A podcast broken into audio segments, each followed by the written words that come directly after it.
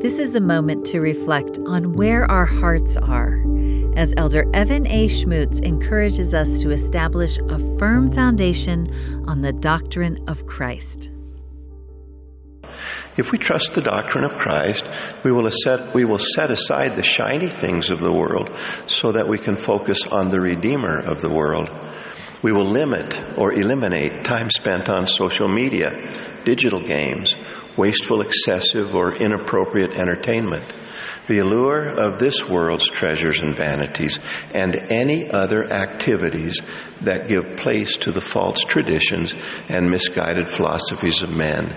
It is only in Christ we find truth and lasting fulfillment. Sincere repentance will become a joyful part of our lives, both to be forgiven for sin and to be changed in the image of Christ. Repentance with faith in Christ gives us access to the atonement of Christ. President Dallin H. Oaks has taught that when the Savior forgives, he does more than cleanse us from sin, he also gives us new strength. End quote. Each one of us needs this strength to fulfill the eternal purpose of our lives. In Jesus and his doctrine, we find strength. He said, Verily, verily, I say unto you that this is my doctrine, and whoso buildeth upon this buildeth upon my rock, and the gates of hell shall not prevail against them. Jesus did not speak of the possibility of rain and flood and wind in our lives. He spoke of the certainty that storms will arise.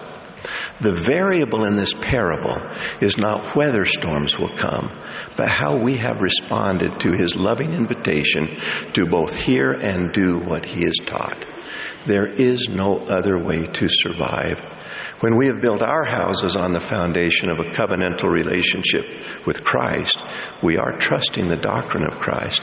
And as we come unto him, we have his promise of eternal life people who trust the doctrine of Christ endure to the end. I bear my personal witness of the living, resurrected reality of Jesus Christ. I testify that God our Father so loved the world, he sent his Son to redeem us from sin and heal us from sorrow. With all my heart, I invite you to trust the doctrine of Christ and build your lives upon the rock of the Redeemer. He will never fail you. That was an excerpt from Elder Evan A. Schmutz talk, Trusting the Doctrine of Christ. This is a moment to reflect.